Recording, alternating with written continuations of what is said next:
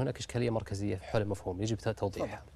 آه، مصطلح ال- ال- المقدس هو مفهوم متداول في الخطاب الفكري العربي المعاصر. يعني مثلا أعطيك نموذج. كثير ما يقال مثلا النص مقدس والتفسير بشري. لاحظ أنه يقابل ويضاد بين البشري والمقدس. و هذا ال- هذا الاستعمال غير موجود في التراث الإسلامي، استعملت القداسة في التراث الإسلامي بطريقة أخرى، قال حق تبارك وتعالى نفسه هو الله الملك القدوس آه، السلام الم- إلى آخر الآية، وقال حق تبارك وتعالى إذ نادى ربه إلى الوادي المقدس طوى، فوصف الله الأشخاص ووصف ال- ال- الأمكنة، ووصف من وصف الأشخاص قوله تعالى قل نزله روح القدس من ربك بالحق. آه، القداسة في التراث الإسلامي في لغة العرب تطلق على ثلاث معاني، النزاهة والطهارة والبركة.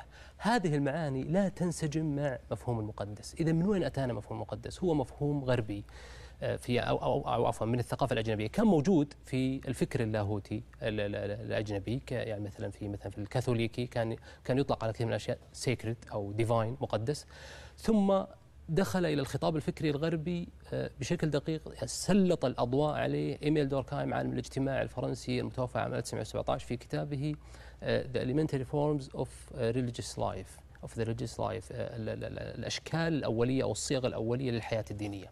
لما لما توصل من خلال دراساته إنه جوهر الدين هو مفهوم المقدس.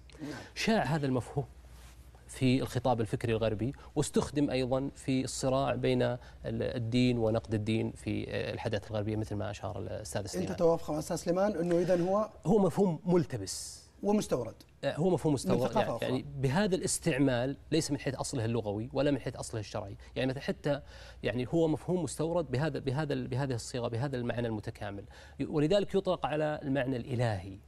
فمثلا لما تجي تقول مثلا الصحابة مقدسين هذا يحدث في الذهن إشكال، ارتجاج ذهني فعلا، من وين جاء هذا الإشكال؟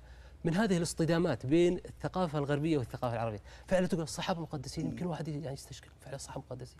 إذا كنت تقصد مقدس معنى إلهي لا مو مقدس معنى إذا تقصد معنى معظم وله منزلة شرعية نعم هو مقدس. اذا خلينا أنا أجلي أنا وياك المفهوم بناء على. على الطبيعة العربية إي أي نعم. فلا هو لا في الاصطلاح. يعني هو اصطلاح شائع لا مشحه في الاصطلاح لا- يعني لا أشدد فيه صراحة في مفهوم مفهومه في الغالب هو المحرمات والقطعيات في الدين. إي نعم. لكن الشريعة استخدمت مصطلحات أخرى. قال حق تبارك وتعالى ذلك ومن يعظم حرمات الله فهو خير له عند ربه. وقال ومن يعظم شعائر الله فإنها من تقوى القلوب.